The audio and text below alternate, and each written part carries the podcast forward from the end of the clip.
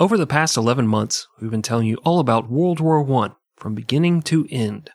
We've nearly reached the last days of the Great War, and it's time for us to tell you all about how a thus far neutral nation decided to make the ultimate sacrifice and enter the war to save the day. That's right, it's time to talk about everyone's favorite war-crazy interlopers, the Americans. In this week's episode, we're telling you about the United States' involvement in World War I, in the last days of a war that has shaped the world in more ways than you can imagine. So, grab your drinks, settle in, and enjoy this episode of 100 Proof History titled 1918. This is the end. This is 100 Proof History. Episode, we're drinking whiskey and talking history. Yeah, 100th episode. Grab a drink, sit back, relax, and enjoy a few laughs as the guys talk about all the horrible things people do to each other. Dan, shut the fuck up. Here are your hosts, Chris and Greg. Yeah. Yeah. All right, fuck off, Dan. I'm going to take it away, baby. Oh, yeah. I always wanted to fucking fire you, Dan. Oh, I'm about to tear it up in here, baby. Episode 100. Yeah. You feel it, people? You feel it, listener? Fuck you, Dan. Ha ha ha ha ha! Episode 100! Ah! 100! Ah!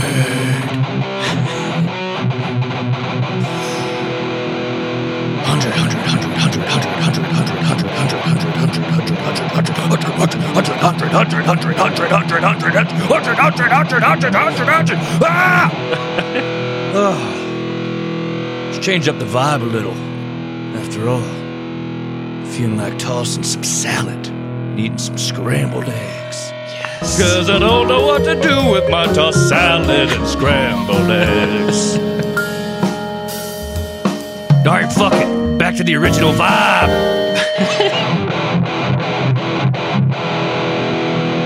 Hunter. Welcome in, ladies and gentlemen. Hello! To the 100th episode of 100 Proof History. We did it. They said it couldn't be done, but here we are. Fucking cucks. Of course we did it. Hadn't been canceled yet, bitches. Oh, let's not tempt them. Yeah, and by bitches, I mean general weak humans, not just ladies. Well, of course not. I mean, the ladies are included because they're weak and fragile, but, you know, everybody knows that, right? Just like the men that listen to this show. Yes, 100%, yes. And the ones that make it. Stop making me save you. Oh, man. It's been a long journey. Mm-hmm. And as the title of the show, I was going to say implies, but directly says, this is the end. This is the end of our 100 show contract.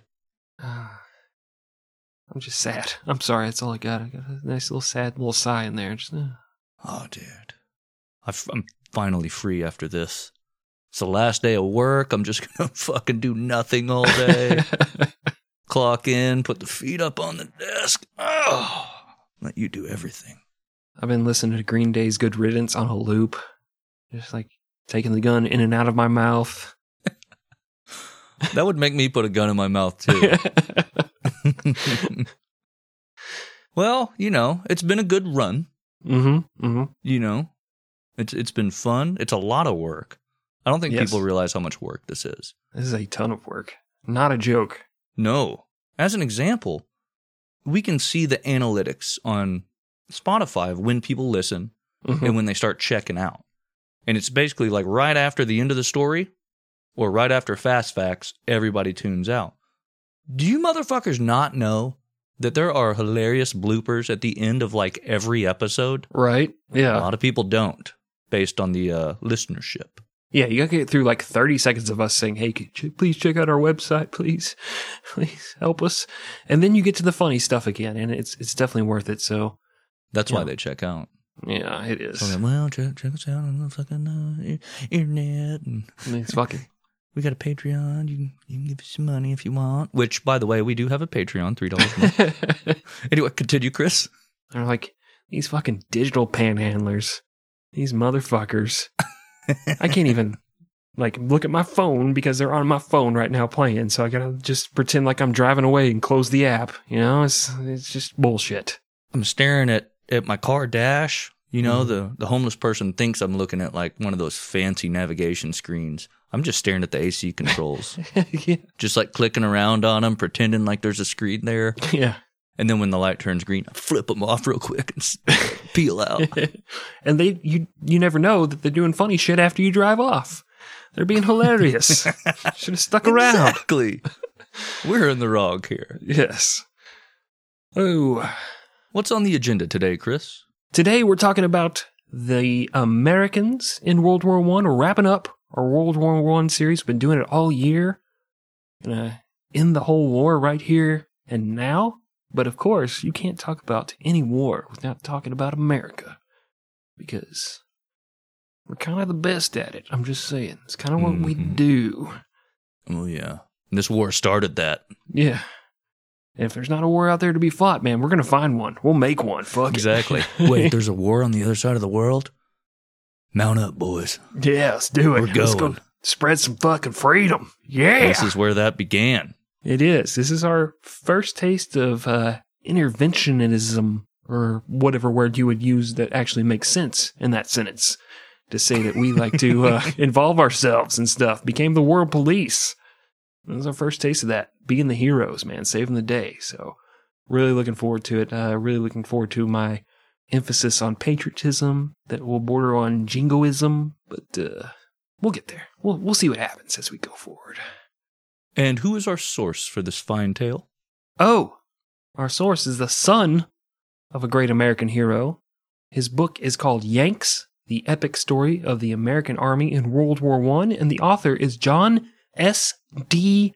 Eisenhower, son of old Ike, president, leader of the Allied forces, the American forces in World War II.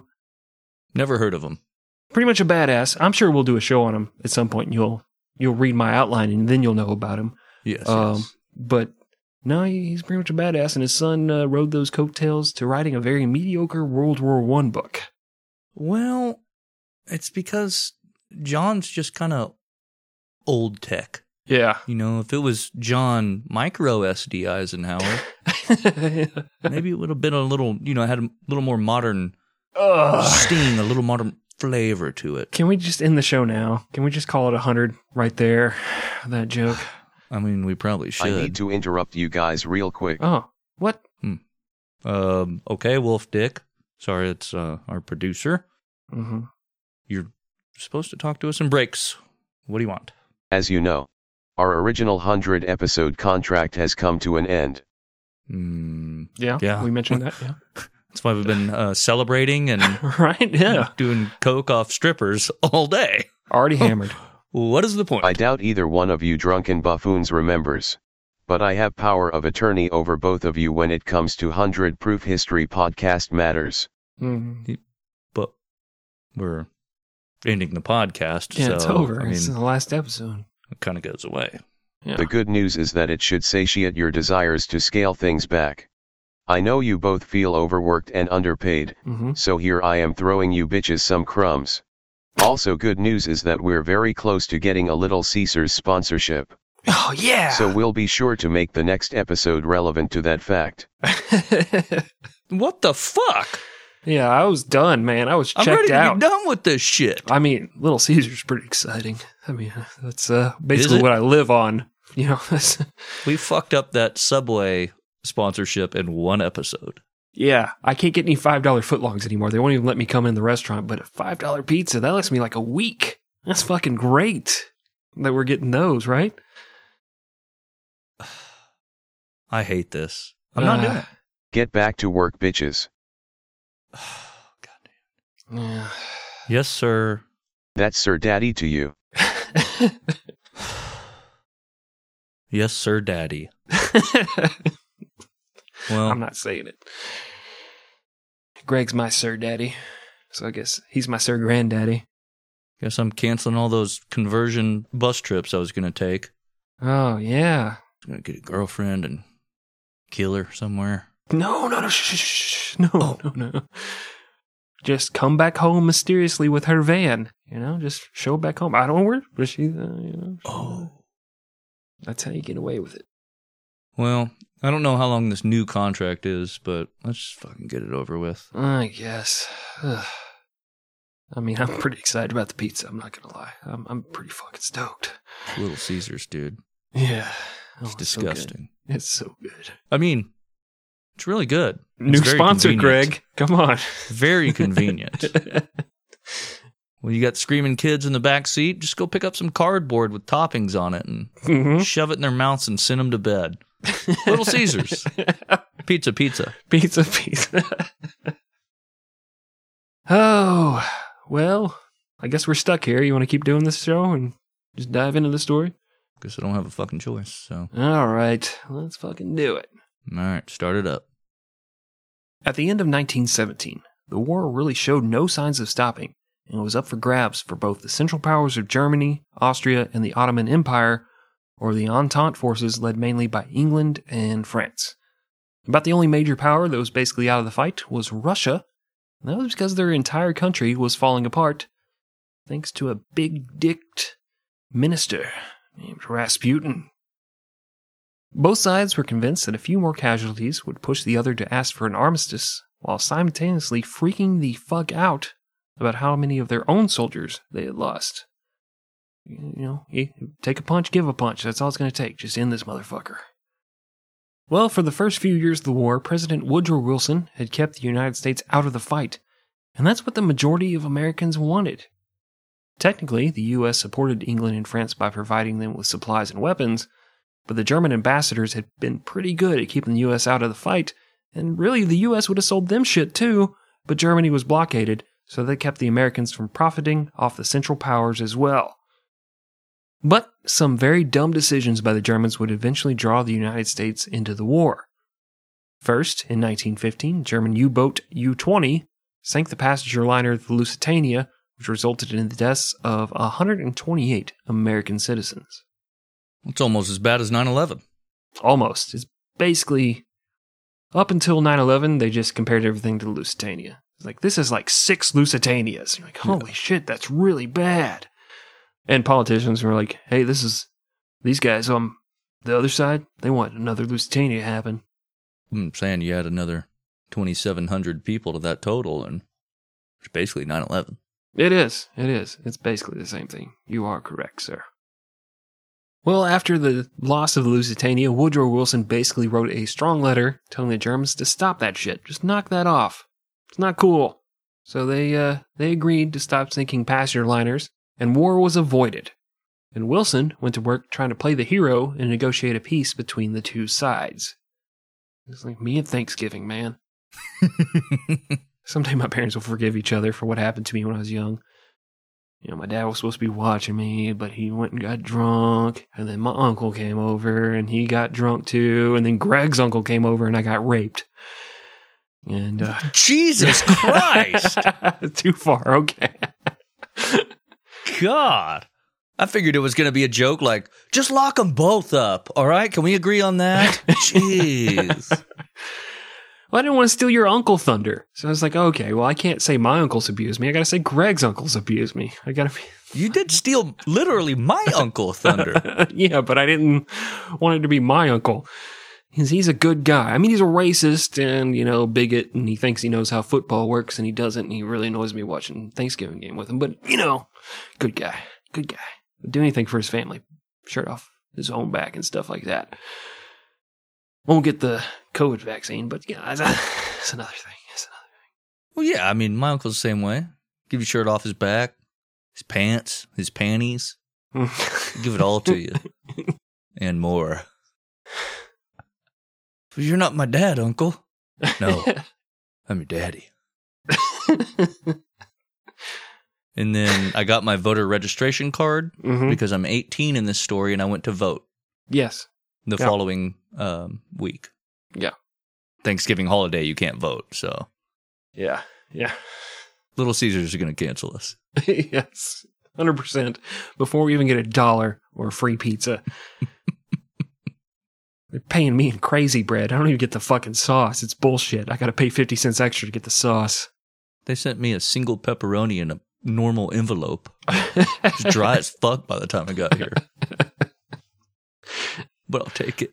Yeah. It's more than we're making off the Patreon. I need it. But in January of 1917, things were going pretty craptacular for the Germans. They had spent the previous year suffering ridiculous amounts of casualties at the battles of Verdun and the Somme, which some sexy-ass podcast has covered before. I don't know.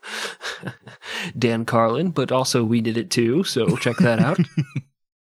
Their Austrian allies were proving to be complete dog shit at fighting wars and had to be constantly bailed out, including against the bumbling Italian army.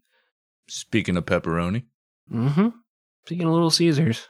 You know, that's a big player in Italy. Like, they're like, this is real pizza right here. You know, neither of those things exists in Italy. Pizza or Little Caesars? Or Little Caesars or pepperoni. Oh, no shit. Pepperoni is a U.S. thing. Crushing my illusion. Next thing you're going to tell me is Canadian bacon's just ham. That's horseshit. It's bacon in Canada. Their pigs are built different. Yeah, what the fuck?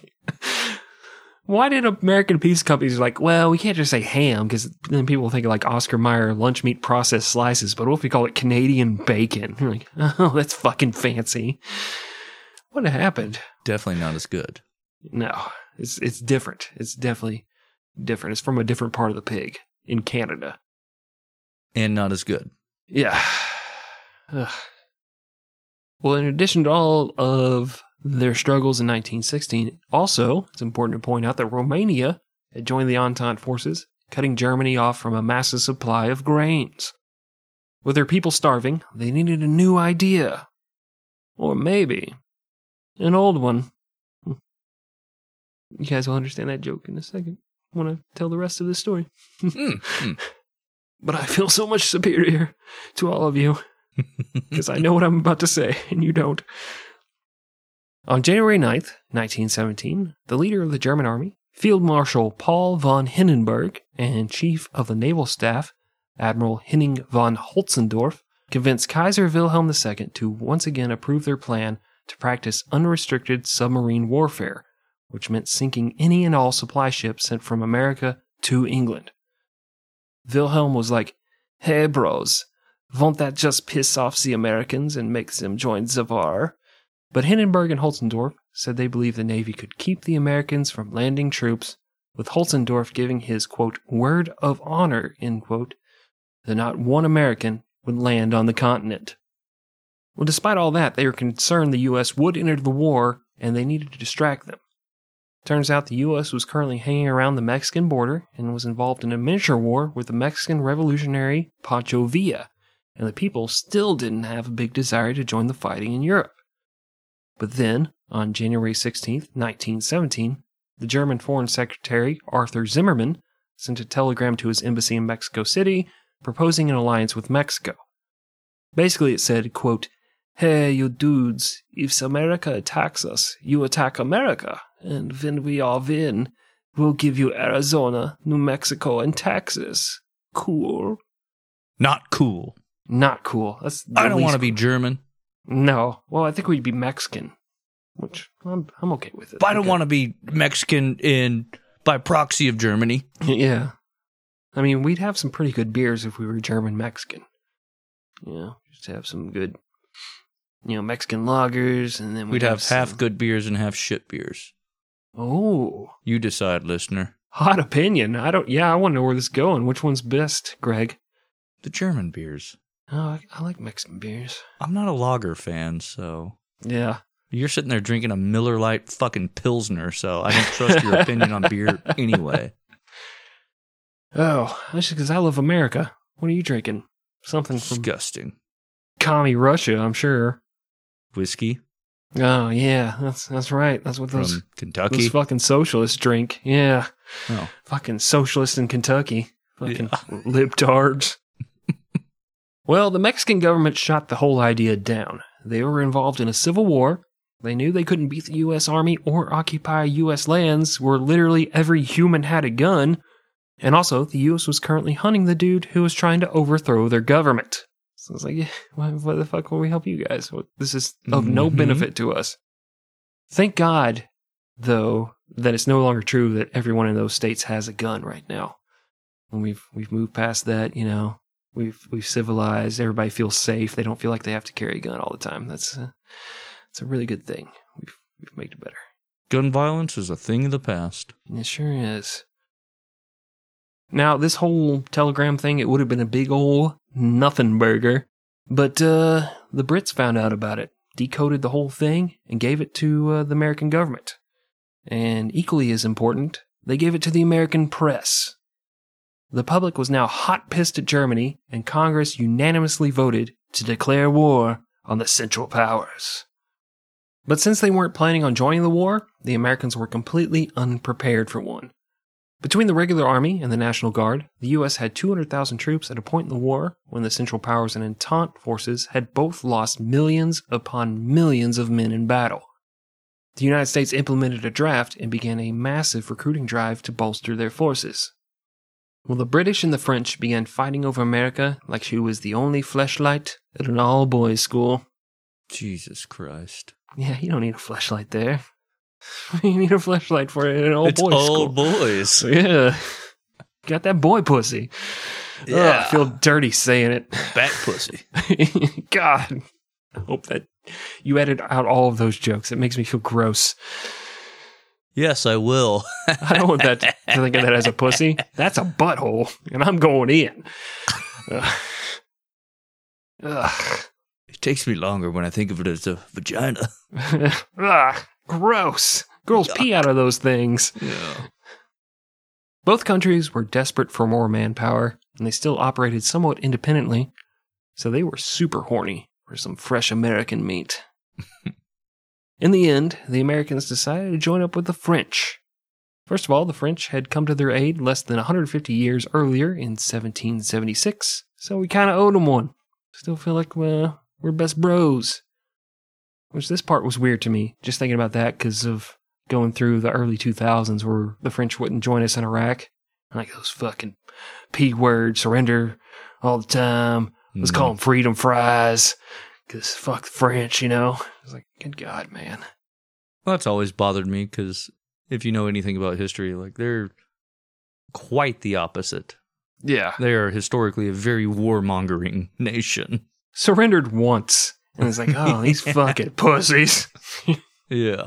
Can't believe they didn't fight Germany after they lost half their country in World War I and didn't have time to build their forces back up, fucking wieners. Well, in addition to that, the Brits planned to use the Americans as replacement soldiers in their battalions, whereas the French supported the idea of an American army working in conjunction with the French. The man selected to lead the American forces in Europe was a hard-fighting, Medal of Honor award-winning Major General named Frederick Funston. But, as soon as he was appointed, he promptly had a heart attack and died. Ooh. So he was replaced by General John J. Pershing. We call sloppy seconds John J. Pershing was introduced to the leaders of France and Britain, and then he hopped on a boat in June to go see what all this whole Western Front hubbub was all about. And little known fact, the day Funston died, the news was delivered to President Wilson at a fancy party by none other than future World War II hero General Douglas MacArthur. According to MacArthur, the president asked him who should lead America into the war, and he was the one who suggested that it should be Pershing. According to MacArthur. Yeah, you should believe him. He's definitely not a showboat. Don't forget that part. He makes a big, tries to make a big splash everywhere he goes. He doesn't have a reputation for that at all. No, doesn't pull out the corncob pipe and say, we'll be back, all that shit. Yeah, just out of uniform like a motherfucker. All the time. Even in this war. Just completely out of fucking uniform. Just wants to look fancy. Us enlisted boys have a problem with that. That's all I'm saying. Yeah, he's got the Lieutenant Dangle short shorts. Just all the way up here. But he's got the military dress with all the ribbons, fur collar, leather jacket. Tucked into the short shorts. Leather jacket included. Yeah. He doesn't even have on his service-issued boots. It's roller skates. Come on, boys. Yeah, you get a top half and a bottom half shot of this general. Yeah. Wildly different pictures. We're going back to the Philippines. Well, over the following month, the first American troops, known as the 1st Division, or the Big Red One, made its way back to France.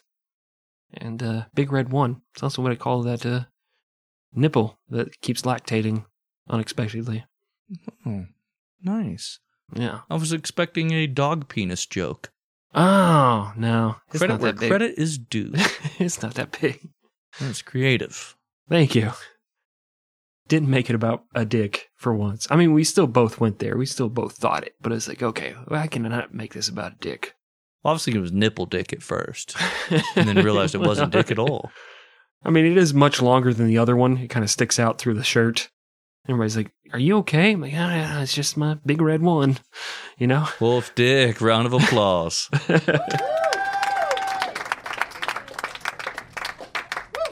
Their arrival was greatly celebrated by the people and also by the troops who were suffering from incredibly low morale following a failed French offensive.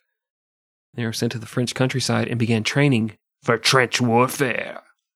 Just like Columbine. No, it's trench coat warfare. Oh, sorry.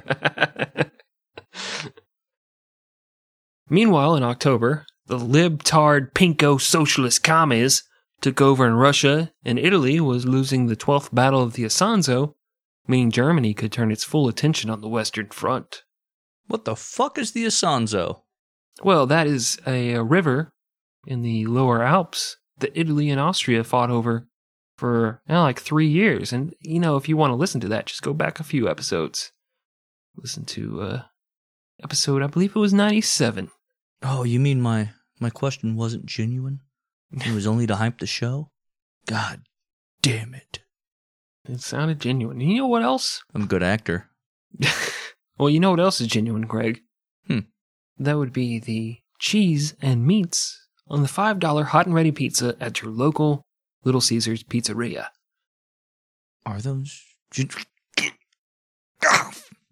Sorry, I've got a shock collar on now. Mm-hmm. We have a new sponsor, and Wolf Dick just shocked me. Yes, please visit your local Little Caesar's on the way home. You got screaming kids in the car. Yeah. They need food. You need a drink. Stop by local Little Caesar's. Get you a $5 hot and ready pizza. Problem solved.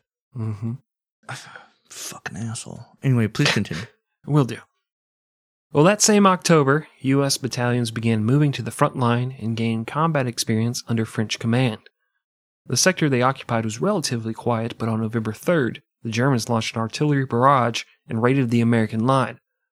Corporal James B. Gresham, Private Thomas F. Enright, and Private Merle DeHay became the first Americans to be killed by enemy fire in the war. Moment of silence.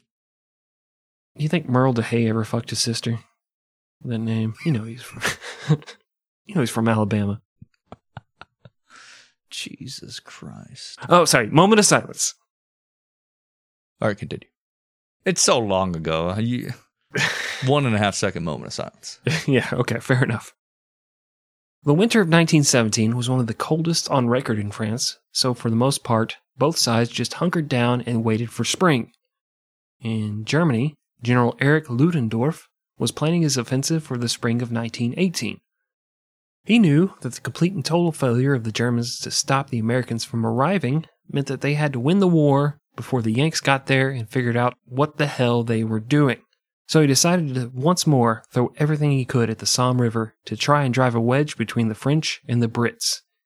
It would be called Operation Michael. Myers? No, Halloween is past. Fucking Wolf Dick's so dumb. Anyway. Operation Michael Bublé. Bublé. It's Christmas music. No. Christmas. Just hanging out in the winter in his cozy sweater. Drink some hot chocolate. He's like, what are we going to call this operation, guys? Christmas time is here. And like, oh, that's so good. I love it. He's so smooth. It's like, we're going to smoothly kill all of those men. Yeah, they won't even see it coming. Yeah. Much like me with my wife. Yeah. Never see it coming? She ain't ever coming in front of me. I don't ever see it. I don't think she's physically capable of doing that thing. I think it's a hormonal issue. Mythical female orgasm. Yeah, every third day when I have to work late at work and I come home, she seems to be glowing and, you know, slightly sweaty and red in the face for some reason. But says it's just a natural high from exercising. And pregnant every time. every time. And for some reason, the bedroom window's always open. And I always hear a man sound like he fell into the bushes from the upstairs, but I don't... It's the craziest fucking thing. I think my house is haunted. Well, to facilitate their new offensive, the Germans would fully endorse the tactics of using stormtroopers, carrying light machine guns, flamethrowers, and light mortars to charge into enemy positions in smaller groups, wreck shit, and then the heavy units would come in behind and clean up the mess. Some fat maids following around the stormtroopers in Star Wars. Yep, that's exactly what's happening. I'd like to congratulate you on not getting distracted by coming in the behind and cleaning up the mess. I'd like to, like Wolf Dick, give him some applause. Thank you. I'm trying to move away from the immature jokes. Yeah. We're in the triple digits now, people. Right. We are serious history podcasters now. And as of less than 1 minute ago, I am trying to move away from my sordid, dirty ways. Yep. And of course, these attacks would all be preceded by record-breaking amounts of artillery. At this point, okay, like every battle is record-breaking amounts. In World War I, it's like, oh, we've never seen this much artillery before. I feel like we've said that every episode. It's kind of, yeah. It's kind of like me driving to Florida. And then, like, every inch I walk, I'm like, I've never been this far from home. I've never been this far from home. I've never been this far from... And then my wife peels out in the other direction in the car. I'm like, oh. Well, what is this? Brian Laundrie's personal effects? Yeah. How did you find that, Brian Laundrie's parents? How'd you know that was there? You found it as they're standing there, like, mouth agape. Yeah. Wait. They're like... You want to get in this van with us and go across the country? Boy, do I! Can't wait. Yeah. Poor Gabby Petito. Can I vlog it the whole time? I hope you do. All right. Well, on the Allied side, they all figured an offensive was coming from the Germans, and the political leaders suggested that the English pull some forces back to support the French. But old dumbass Douglas Haig said that was stupid, and he and future traitor Philippe Pétain agreed that they'd help each other out, you know, should an emergency arise. Hey, you know, we'll send some troops over there if you need them, but, Plan B. Yeah. On March 21st, 1918, Operation George Michael was launched by the Germans along the British lines in the area of the Somme. Never gonna dance again. Get defeated. Got no rhythm. I just want to mention George Michael because he's something of a musical and personal idol of mine, like a role model. Yeah. Like I want to make some good, heartfelt 80s music. Just think of the synth in the background, maybe that saxophone with the... And I also want to kind of get caught in the restroom servicing a young man. Just so it can get out there, you know? If that happens, you know, everyone knows, cat's out of the bag, then I'm free to do whatever, right? I'm not sneaking around anymore. So, yeah. Hopefully that happens and everyone can know my proclivities and somehow that gets out there for everyone.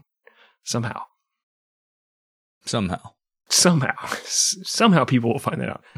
You know, really, I just want my wife to find out and she doesn't listen to this show, so that's the only way it's going to happen. She's busts into the bathroom, that travel center, saying, "What's taking so long?" Oh my God! Good, I didn't have to conjure up the words. You see it with your own eyes. Yeah. And then I'm like, I don't know what to do, and I start singing "Jitterbug" by Wham. You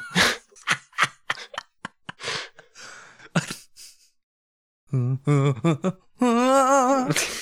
You made my soul shine. Is this working? Are you happy again? I'm dancing, baby. I'm dancing. She's like, get that cum out of your mustache. We're through. Jesus.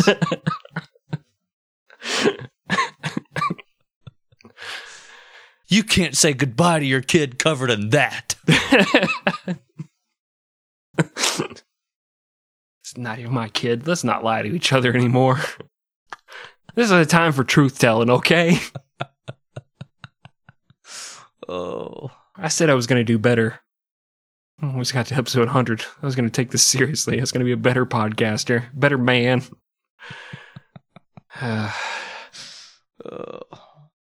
Nope. I said I was going to be as good as that hot and ready pizza, which you can find right now at your local Little Caesars.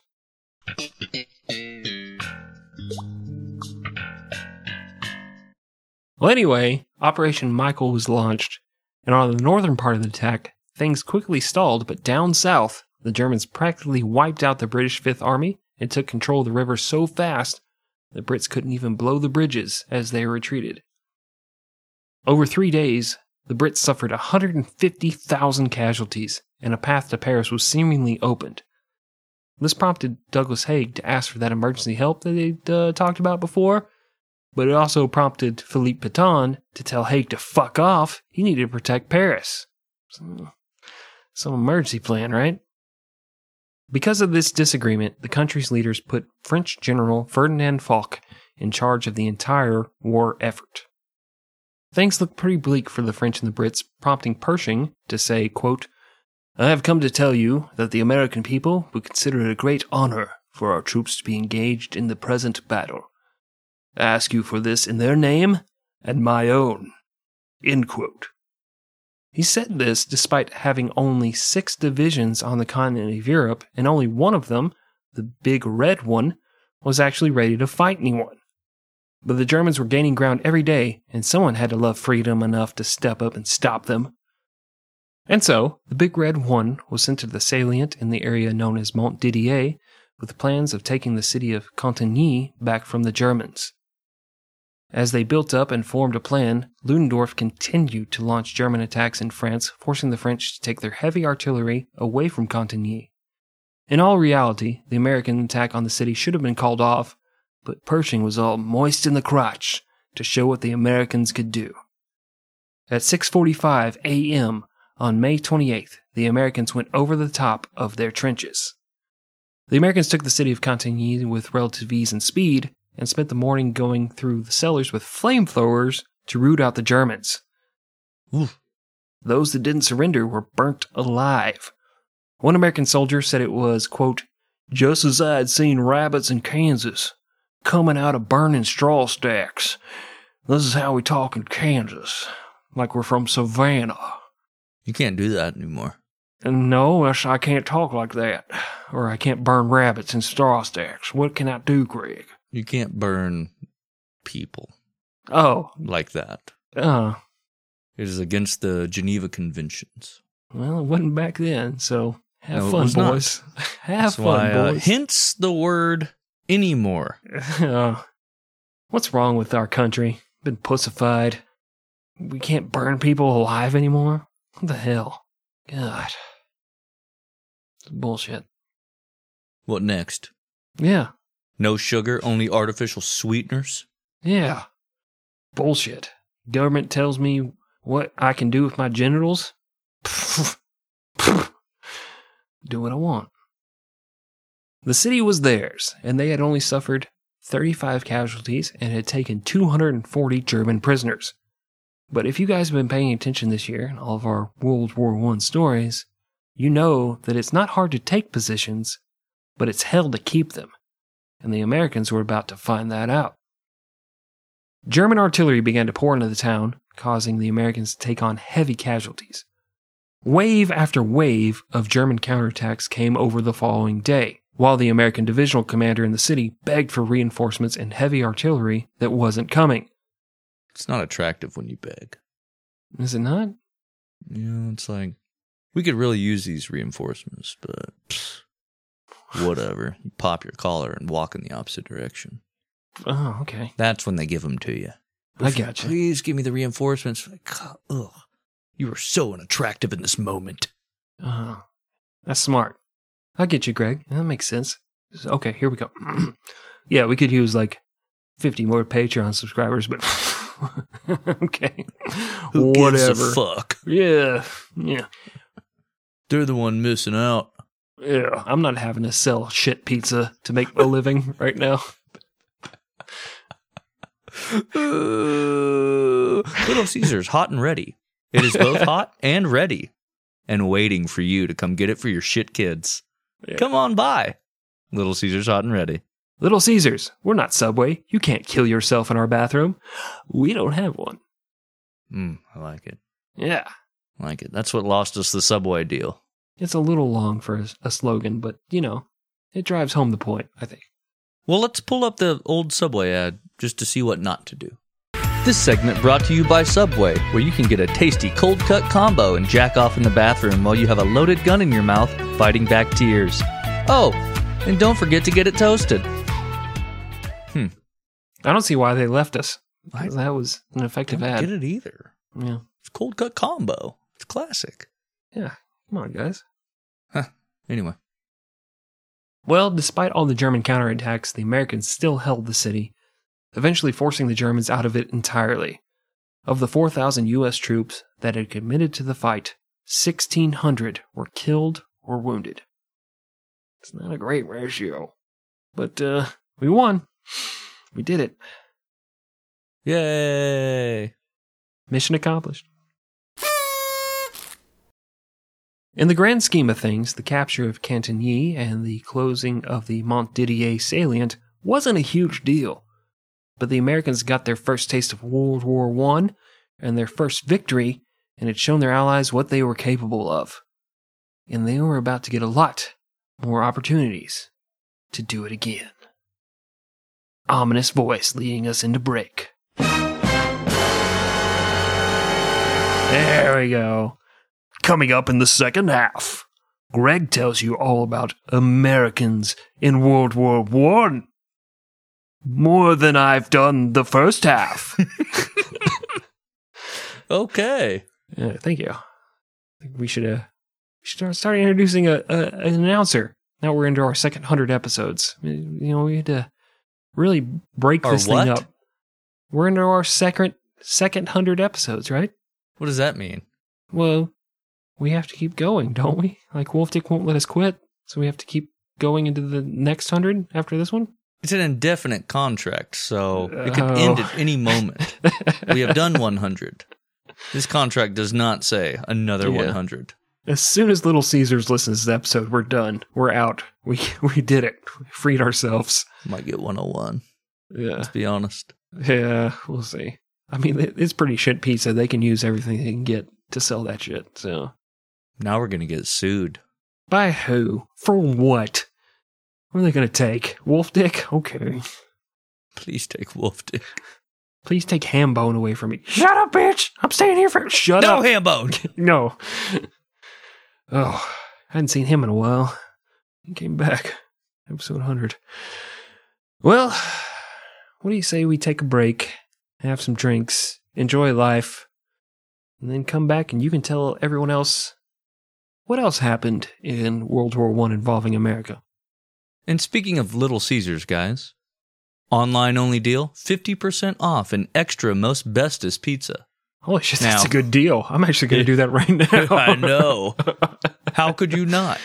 I'm only half joking. I'm going to fucking do that. That sounds great. That's $3, man. $3. But I'm just saying, you got those screaming kids in the back of the car. Yeah. Not even yours. You get you a hot and ready pizza for $5. It's only one topping, but that's the only topping you need. We'll see you after the break.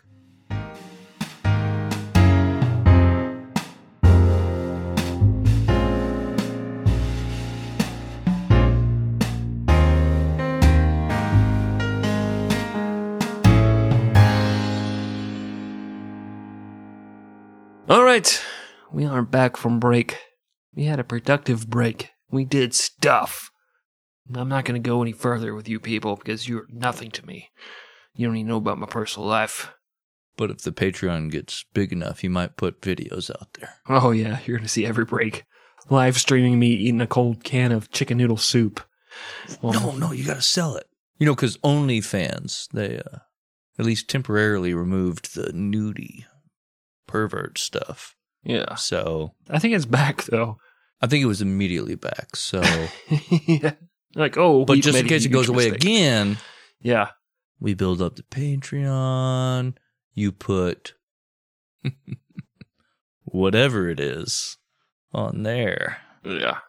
And we reap all the benefits. It has to be like some rich person's fetish to watch somebody poor like me just eat soup out of a can on break. My little wife beater shirt and my boxer shorts as my wife packs her bags and walks, you know, past the camera. It has to be somebody's fetish. Every break. Yeah. It's the same thing. Yeah. I'm starting to not believe this is real. Yeah. She keeps coming back for some reason. I mean, look at that guy. Look at his weird giant dick nipple that's spouting milk right now. That's disgusting. It's on his neck. That's the weirdest part. Can't even put a bra on that thing. Oh, but yes, we are back. And we are ready to tell you the second half of this story, but before we do that, we have to do something else we do every second half. Something we've done for maybe not 100 second halves, but a lot of them. Like the majority, I'm going to say. And let's have a second half seltzer. Second half seltzer. Second half seltzer. Second half seltzer. Okay, 3, 2, 1. Oh, we did it. Oh. I always just end up opening my second one because the first one I open right when I come up here. Yeah. To the studio. Don't ruin the magic of the show, man. I'm still opening one that I'm going to drink. It's not like I'm fucking pouring it out. Mm-hmm. We don't have that many Patreon subscribers. Well, Greg, are you ready to tell the people the rest of World War I? End the war? Save the day? Are you ready to do that? Not really. I was when I thought this was the last episode. Yeah. Before I got the worst news I've ever received in my entire life. You know what the worst news I ever got in my life was? I went to Little Caesars and they were out of hot and ready pepperoni pizzas. And then you woke up because that was a dream. It was that would nightmare. Never happen. A nightmare. Yeah. Woke up in a cold sweat. In the back of that truck cab, and the guy's like, "What's wrong, baby?" Like, oh my God, I thought they were out of hot and ready pizzas. It's like, oh. Go back to sleep. I thought you were my nipple like you're a baby. Let me rock you back to sleep. Because in reality, Little Caesars would never be out of the $5 hot and ready pizzas. That's true. Go pick them up with the kids. Feed those psychotic motherfuckers. Give them the cheese and the pepperoni. Call it a night. Drink some rosé. Drink more rosé. You're out of the rosé. Drink the champagne. Drink the Irish cream that you put in the coffee. Fuck, we're out of booze. Go to your neighbor's house. Fuck them. Are you a woman or are you a man? It doesn't matter. Fuck them. Drink whatever he has. The orgy liqueur. Yeah. No, only he. Only he, Chris. Go on a bender. Never see your kid again. Ever.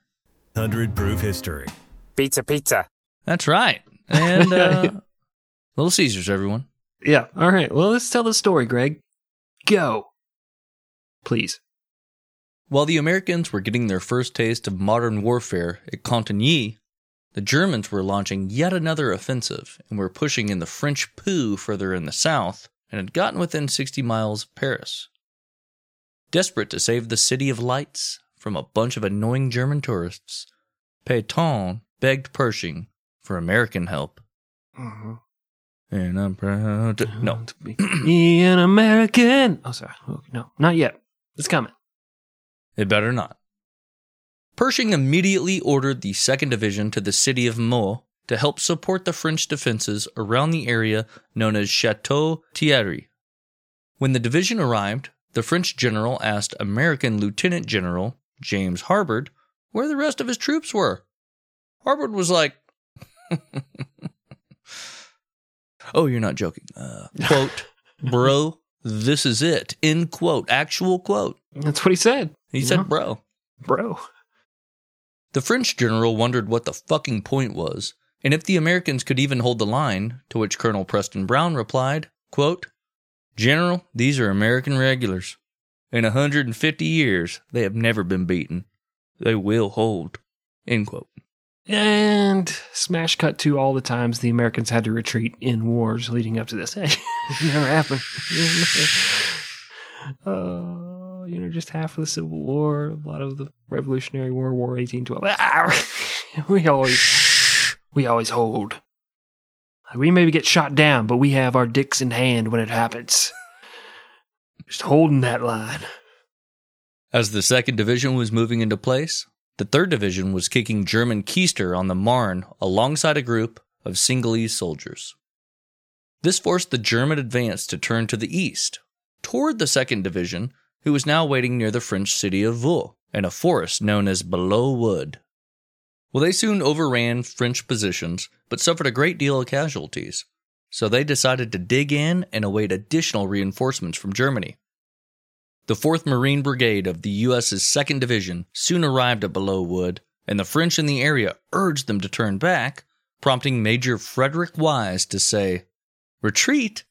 Hell, we just got here. Metal moment. Metal moment. The Marines dug in and held off several German attacks, which gave the rest of the 2nd Division time to move into position and prepare for an attack of their own. On June 6th, 1918, the 1st Battalion... Moment of silence for D-Day. You have to say the moment of silence is over. You called for it. Oh, sorry. Moment of silence over. Okay. On June 6th, 1918, the 1st Battalion of the 5th Marines launched an attack on Hill 142, which sat just outside the forest and gave the Germans an advantage in artillery. They did so without the full support of their own artillery and machine guns, and their battalion leader had to move across the battlefield in a straight line, Civil War style. They suffered massive casualties, 325 in total, but were able to take the hill. And this is a big part in World War I that we've constantly mentioned, is this is a very defining moment of a drastic change in the style of warfare. Yeah. You know, like, this guy's still wanting to do, like, let's just fucking march straight. I'm like, no, you can't do that anymore. And this happens over and over in World War I, but for some reason, the Americans get into it, and they still have people doing that. It's so weird. They don't talk to anyone. It's they don't every look up country. On Wikipedia or the news, the Google News. Yeah. Be like, oh, change, okay. Yeah, it's so weird because every country does this, and we talked about it with Italy, and it was like, what? I don't know how to fucking do this. Like, well, the war's been going on for a year before you fucks got into it. Just do what they've been doing. Figure out what they... they're idiots. They're all fucking morons. Watch us. We're going to walk right across this field. Oh, fuck! Oh, Jesus! What's happening? My world has been turned upside down. What? What? Why did no one warn me about this? Well, that same day that those 325 casualties were taken, the 3rd Battalion of the 5th and the 3rd Battalion of the 6th Marines were attacking from the west of the forest. To do this, they had to cross a wheat field, and once again, their leader ordered them to move in rows. They were easy targets for German machine guns and began to take on heavy casualties. Still, valiantly, because they're American. And only because they're American. That's the only reason. They pressed on, with one first sergeant named Dan Daly, who famously shouted, Come on, you sons of bitches! Do you want to live forever? Yes. Does that mean I get to stay in the back? Or do I have to... kind of. Yeah, I mean, past 17 would be nice, you know. The Marines were able to gain a foothold in Belleau Wood on June 6th at the cost of over 1,000 casualties. The press got word of the minor Marine victory and ran with it, and of course, exaggerated it by printing headlines such as, U.S. Marines smash Huns, gain glory in brisk fight on the Marne. German General Erich Ludendorff was less than impressed and said the Americans were, quote, unskillfully led, attacked in masses, and failed. I'm not even going to say end quote, even though I just said it, because obviously the fucking accent is the end quote. All right, people? Fuck you. Fuck you, Wolf Dick. Fuck you. He's so bitter that he's trapped here. An indefinite contract. Thought this. I was going to party. Already started partying. I got to keep doing these episodes. You're like, what's his face? Red from Shawshank Redemption. You keep going to the parole board. You're like, go ahead and stamp your stamp, Sonny. I know what you're going to say already. And Wolf Dick's like, bam! 100 more episodes. Am I rehabilitated? I don't even know what that means. Approved. Well, fuck you. I'm going to claw your eyes out now. Yeah. I don't want out. Let me in. Well, Ludendorff, he knew that American success would hurt German morale and boost that of the Entente, so he decided to focus extra special attention on Below Wood. Let's just crush these motherfuckers while we can. Mm-hmm. Show them how Germany does things. How Germany fights world wars. Yeah. Last gasp offensives. Those always work. Gonna work now. Gonna work in part two. Why do we have a part two, guys? Guys, why does this say part two? Why do you want me to say? There's a second one of these? This shit's gonna happen again, but there's no part two. No, we're good. This is it. This is gonna win. We're gonna take out the Americans and win the war. Cool. Below Wood became a training ground for the United States to try and get their army up to speed on just how shitty Western Front warfare could be. Over the following few days, the 4th Marine Brigade launched multiple unsuccessful attacks before they decided to turn the forest into matchsticks with artillery. The Germans responded with mustard gas attacks. Eventually, the fighting devolved into hand-to-hand combat. By June 25th, the Germans were overrun and began to surrender in droves. At the same time that was happening, the 3rd Brigade was fighting over the area around the city of Vaux. After taking casualties for a month, the Americans decided to just take the damn city. On July 1st, they launched an artillery barrage and charged it, only to find that the Germans had actually been beaten by the artillery barrage, and they'd abandoned the city before they even came in. We did it. Mission accomplished. Hang the banner. The fighting around Chateau Thierry and Below Wood was over. The Americans had once again proved that they were willing to fight to the end, and it had only cost them 9,000 casualties out of a division of 17,000 men. Yeah. That's it. Small price to pay. So, reading this book and studying all the American involvement in this war, there were so many times, like, they're getting bombarded in a trench or in a city, and like, you know what, fuck it, let's just charge. Let's just see what the fuck happens. They used the old Ulysses S. Grant. It's like, we got the men. Let's fucking do it. Just keep attacking and we'll keep winning. And it works out for them. You know, in the Civil War and here, you just lose a lot of people, but who cares? Who cares? It's not like any of them are a white woman in a van in Utah, you know? Like, we care about them, you know, on an individual level. There's a bunch of 18-year-old horn dog dudes who probably grow up to be sex predators anyways, so mission accomplished. Don't give me that look.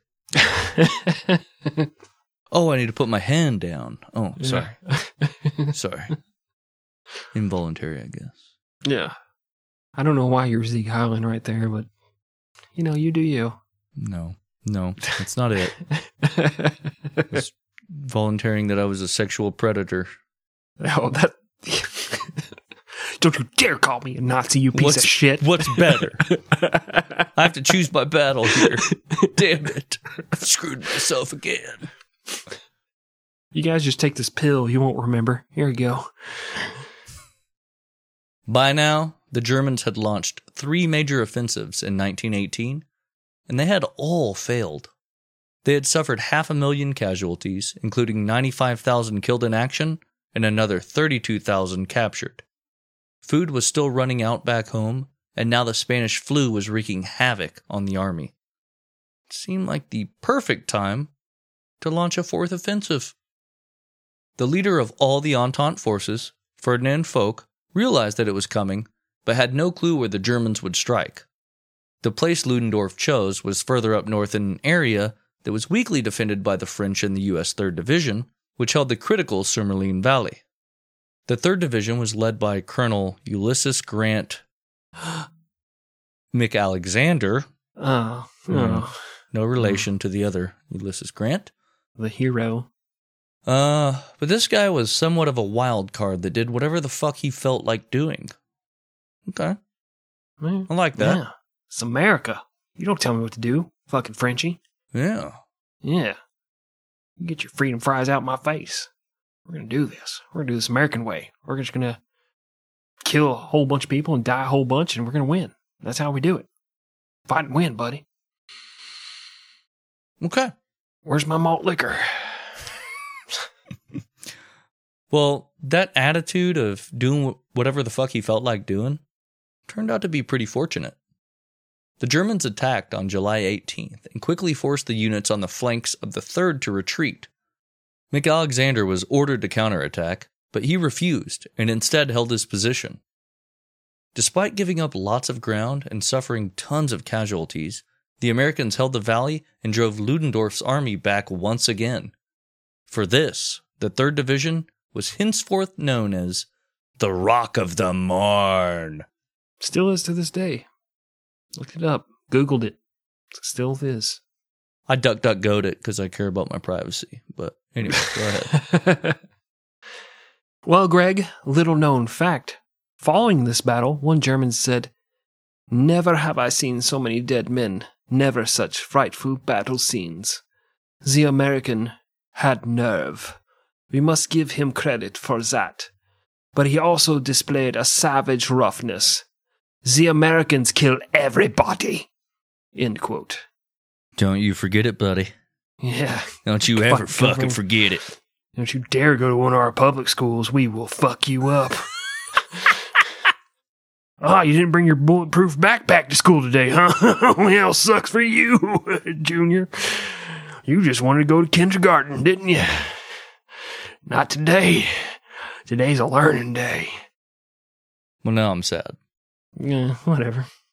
Sandy Hook didn't happen. All crisis actors. Hit me up, Alex Jones. But then comes in the hero with a gun. Yeah, good guy. Good guy with a gun. Yeah. Yeah, the only way to stop a bad guy with a gun's a good guy. And yep. Here he comes. Oh, it's like he did in all those times. Well, there's the one in Florida where he almost did, but he stayed outside the whole time. Almost. Yeah. I'm sad too. Well, he was a mediocre guy with a gun. He wasn't bad or good, I guess. Yeah, where was the good? Oh. And I'm proud to be an American. Jesus. Those poor kids. Yep. And drunk adults in Las Vegas. You know what made the poor kids and drunk adults in Las Vegas happy? A hot and ready $5 pizza from Little Caesars. Pizza. Just cheered them all up. I think you can get it with sausage instead of pepperoni. Oh my God. That's amazing. Only $5, guys. Some dude just unloading from the MGM hotel above you. You're like, give me the pizza. I got sausage on it. God, I love this country. Get back to work, bitches. Okay. Yes, sir. Yes, sir. Okay. Oh. Whew, that's incredibly sad. What? Nothing, Chris. These facts of life that I've accepted. These things that are just a normal part of life. Yeah. I mean, I'm not going to lie. I think a lot of my empathy is not empathy, it's self-sympathy. Because I've realized that I'm locked into more of this show. Right. And I have to advertise for Little Caesars. I wish somebody would school shoot me. Right? Just fucking end this right now. God damn it. Why do you have to make it worse every time? But kind of. Yeah. Oof. In the following month, The 1st and 2nd Divisions aided the French in reducing a German salient that they had gained in their offensives. They made quick work, and everything that Germany had gained in March and April was completely wiped away. 300,000 Americans had participated, and there had been 50,000 casualties, but the Allies were finally convinced that America was good at war and decided to let Pershing run his own army and make his own battle plans. Over the following couple of months, the Americans planned their first independent offensive, the taking of the salient near Saint-Mihiel. They came up with a plan, leaked fake plans, all that Cold War stuff, and then on September 12th, launched their attack, designed to drive the Germans out of their Wilhelm line and back to exactly where they were following their defeat in Verdun. Yeah, the attack was actually supposed to launch the day before, but they had to commemorate the day because it was September 11th. Moment of silence. It was a complete cakewalk. All right, now back to our story. Oh, yeah. George Bush doesn't care about black people. I thought mine was funny. It was a complete cakewalk. All right, now back to our story. September 11th. Gosh, it took me a... Not funny? It's funny. It just took me a sec. You son of a bitch. And here you are doing your Kanye impersonation. My Ye impersonation. He changed his name legally. That is true. And I'm just looking at you like Mike Myers. But more so as like, you took my fucking thunder, not... Yeah. I was going to accuse George Bush of being a racist. George Bush doesn't care about Canadians. Shut up, Mike. Jesus Christ, nobody cares about Canadians. Well, it was a complete cakewalk. Mainly because Germany no longer cared about that position. But hey, a win's a win. You right? Take them where they give them to you, you know? Mm-hmm.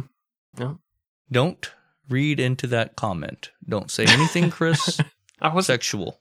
Just agreeing with you. 100%. Mm-hmm. Okay. Mm-hmm. Take what's given. Mm-hmm. Mm-hmm. Mm-hmm. Nothing more, because that's how you go to jail. God damn it. The next U.S. attack, located in the Argonne forest near the Meuse River, wasn't going to be so easy. Following the victory at Saint-Mihiel, the Americans rushed to the poorly defended Argonne before the Germans could reinforce it. The forest was full of hills and ravines, and an attack was going to be difficult. But on September 26th, the U.S. launched its artillery barrage and charged into the area around the Argonne. The first day's target was Montfaucon, which sat on a hill overlooking the forest and the valley around the Argonne. Despite significant gains of 5 miles on the day, the 79th Division failed to take the hill and would have to wait until the following day to achieve their Day 1 objectives. They would take the town the following day, but the delay allowed Germany to begin pouring reinforcements into the area. Over the following month, the battle intensified inside the forest itself. From this fighting would come two American military legends, Sergeant Alvin York and the Lost Battalion of the 77th Division. I'm just going to preemptive metal moment on these two. Yeah. You just want to plug in the Sabaton song right now? Sergeant York? I don't think Sabaton would like that. No, they'd probably sue us. And we would lose. 100%. And I would love it. I'd be like, Sabaton, please take my money. I have all the Sabaton signatures on these cease and desist letters. Look at this shit. I'm going to frame it. Oh, yeah. Listen to the Sabaton song about Sergeant Alvin York. So good. It's on the Great War album. Gets me fucking pumped. Talk about history. Gets me so hard. Yep. Yes, the penis. Yep. On October 2nd, the 77th Division, which was led by Major Charles Whittlesey and was composed of 670 men, was ordered to push further into the woods and take out the German artillery that was hidden in the forest. On that day, they gained a little bit of ground at the cost of 90 men and had to take refuge under a ravine in the forest. The next morning, artillery shells began to rain on his position, so he sent E Company back to the rear to request reinforcements. An hour later... Winters. Lieutenant Spear, Muck, Pencala, George Lutz, they all did it. The men of E Company. Different war. That's a Band of Brothers reference. I know, different war. Yeah. I mean, it's the same army, though. And completely different division and brigade, but there's only one E company. I think the biggest part is the different war part. Just because it's fucking 25 years apart. It's still a world war. Yeah. Well, an hour later, the 18 surviving members of E Company returned and reported that they had been ambushed. The 77th was completely cut off. On the morning of the 4th, Whittlesey sent a carrier pigeon reporting that he had lost 222 men. His machine gun crews were down to 5, and he was down to 3 medics, and they were completely out of bandages. You know what the most surprising part of that to me is? He sent a fucking carrier pigeon. That's fucking crazy, right? I want that so bad. A carrier pigeon? Yes. Your wife is at work, and she gets a bird on her desk. Like flies into the window like 100 times. She's like, fuck. Opens the window, the bird flutters in, all wounded from the war, all the artillery and gunfire. And it says, where are the Cheez-Its? Like, I need to know now. Yeah, this is very important. Wounded from the Call of Duty. Yeah. Modern warfare. From you throwing your controller because an 8-year-old just killed you for the 100th time. You're like, motherfucker! He told me the N-word! Can't take this out on my wife. It's the bird! Fuck you, pigeon! Fuck you! It's your fault you were distracting me with your cooing. This 8-year-old was racist against me. I think he's just racist, not against you. No. I've done an episode on Robert Smalls. I take personal offense to that. You will not say that word around me. Yeah. I reported him on Xbox Live. I'm still waiting for the results, but I'm pretty sure they're going to be favorable. Yeah. 100%. That is not tolerated in this country anymore, right? Right. Racism no longer exists. Unlike carrier pigeons.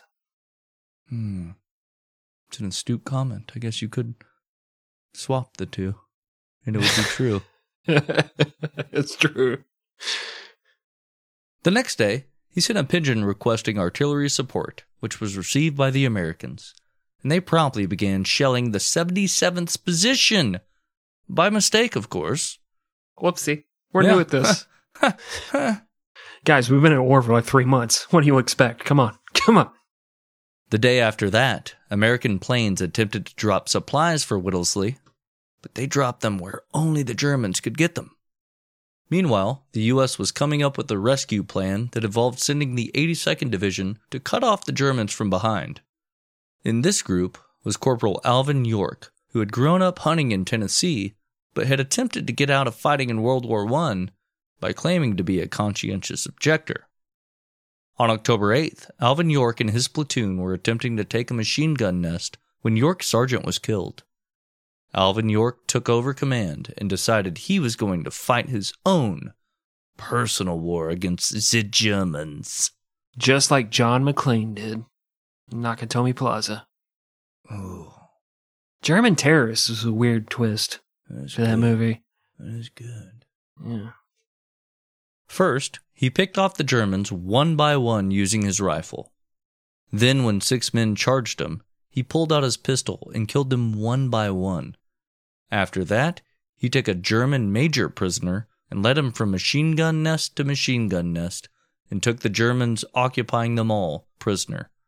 By the end of the day, York had killed 20 men and had taken 132 prisoners. By himself. BFD. But he's dead now, though. Idiot. Yes, I guess he could not conquer Father Time. Yeah, suck it. While he was doing that, the rest of the 82nd broke through and freed the lost battalion, of which only 191 of the original 670 men were left. By October 10th, the Germans had abandoned the Argonne at the cost of 126,000 casualties. The Americans had lost 192,000 men of their own, but the U.S. could afford to keep bringing soldiers to the fight, and the Germans knew their time was up. They began to seek an armistice. After 4 years of fighting and millions of deaths, the Entente was not in a forgiving mood. On November 11th, at 5:45 a.m., the Germans signed an armistice agreement in a rail car in Compiègne, France, that basically neutered the German war effort for years to come. At 11 a.m. that morning, hostilities across the Western Front ceased. The Great War, the war to end all wars, was finally over. Yes, we did it. We did it, guys. No more wars. No more wars. We're done. In the end, the Entente forces had suffered a combined 18 million casualties. The Central Powers had suffered 12 million. Around 8 million civilians were also killed in the war. Which, that's fucking crazy. That is a lot. That is a lot of collateral damage. Barely touched on that during this whole series about how they had to flee their homes and just fucking were killed in artillery, and it's just crazy. Like, that is massive. That's a lot of people. They're all dead now, fuck them. Literally everybody in this war is dead now. You don't know that. You don't know that. So I guess none of it mattered, right? That's right. Well, the Austro-Hungarian Empire was divided into separate countries. Russia was involved in a civil war that would lead to the creation of the Soviet Union. France and England were victorious, but imposed such harsh punishments on Germany that another war was inevitable, and they now lacked the money and the manpower to fight it. The U.S. was rich and on its way to becoming the dominant world superpower. Yes, we did it. Was it all worth it? Fuck no. That's a stupid question, right? Yeah. No, none of it was worth it. But it did give us enough content to tell cool history stories for like an entire year. So I guess in a way, all those deaths weren't entirely in vain, were they? End of story. Woo! We have done it. We have told the whole World War I story. Man, I feel like we covered it pretty well. There might be some things you guys are like, hey, what about this thing? What about this thing? Hit us up. We'll talk to you about it. We like to engage with the humans. Don't fucking talk to me. I will have to look it up on Wikipedia, most likely, but I will engage you and then tell you you're an idiot because you don't know every facet of it that I just researched on Wikipedia. Because that's how I win internet arguments. I will get engaged to you, and then we will realize that is illegal in Oklahoma, and we won't follow through with it. We will have passionate sex because you think I'm going to put a ring on it.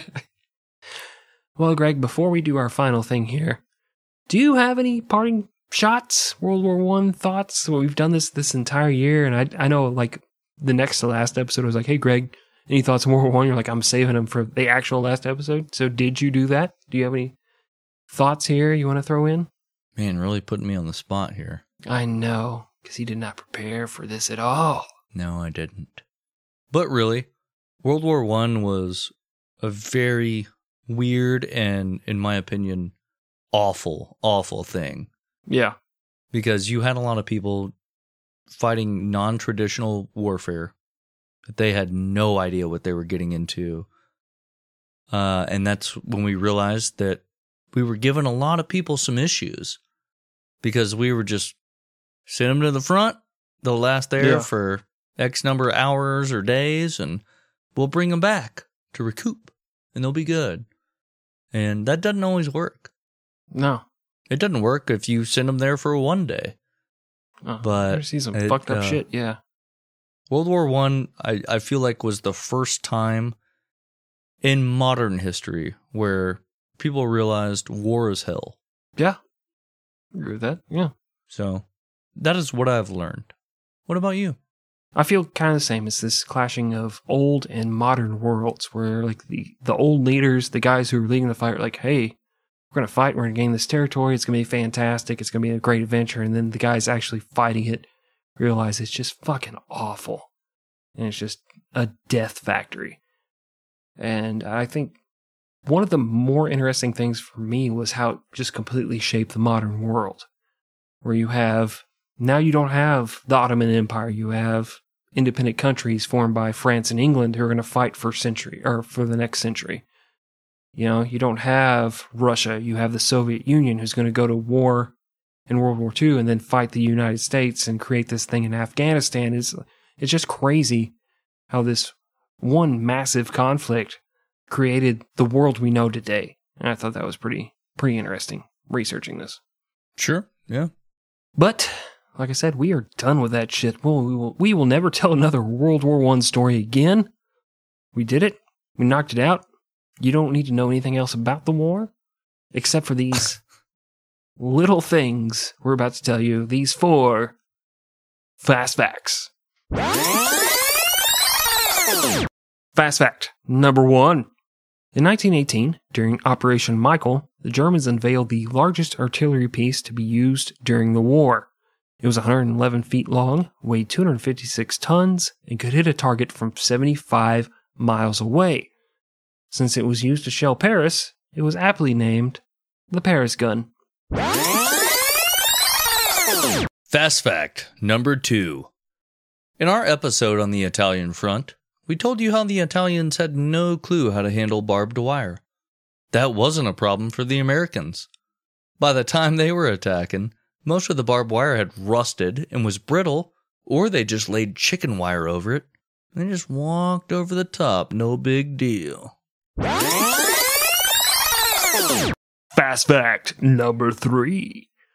During the 3-hour artillery barrage that came before the U.S.'s attack on the Argonne, the Allies expended more ammunition than had been fired in the entire 4-year U.S. Civil War. The cost was later calculated at $180 million, or $1 million for every minute. Fast fact number 4. John Pershing became a hero and was granted the rank of general, joining George Washington and Ulysses S. Grant in that exclusive club. Among the other U.S. soldiers that fought in the war that would go on to be household names were George C. Marshall and a dude, well, he was injured at Below Wood, but he believed the tank was the future of warfare, and his name was George S. Patton. All right, thank you guys for listening. Hope you enjoyed it. In case you didn't catch what Wolf Dick was saying at the very beginning of the episode, we are switching to a bi-weekly format. It's just a lot of work being put into these shows. And we're a couple of dudes that are fans of the bi format. You couldn't resist that. Yes, should we say so? Yeah, so this show will be going to every 2 weeks release. In between, you'll be getting videos from us talking about current events. So that switch will be happening very soon. You know, a lot of fun stuff. I think it's going to be okay. You guys will get over the fact that we're not doing this every week, but you'll enjoy the shit we're putting out in between. So, with that in mind, check out 100proofhistory.com. You can find information on us. You can find links to our Patreon where you can get old episodes, bonus episodes, bonus video episodes, stuff like that for just $3 a month. You can also find us at 100 Proof History on social media, mostly the Instagram. That's where we like to hang out, post the funny shit. But that's us. That's us, man. That's 100 Proof History. That's who we are. In a nutshell. Yeah. No big deal. So, for Wolf Dick, our esteemed producer, Dan, the intro guy, Hambone, the sexual deviant, time and space traveling hand puppet, I am, sexy co-host Christopher, and I'm saying goodbye, but I'm also saying main host Gregory. What else? I'm also saying goodbye. Okay, yes, we did it. Yay! Yeah, we will see you next time, or we will see you on another time. I love you. Goodbye. I don't. Okay, good.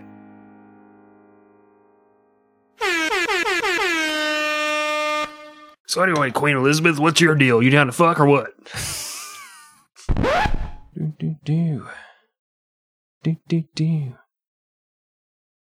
Ba-da-ba. Yeah.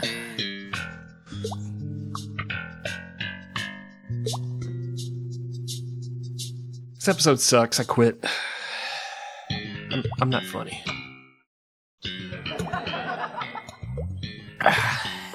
there were some laughs for you. Thank you. German general. Extra. Sorry. Go ahead.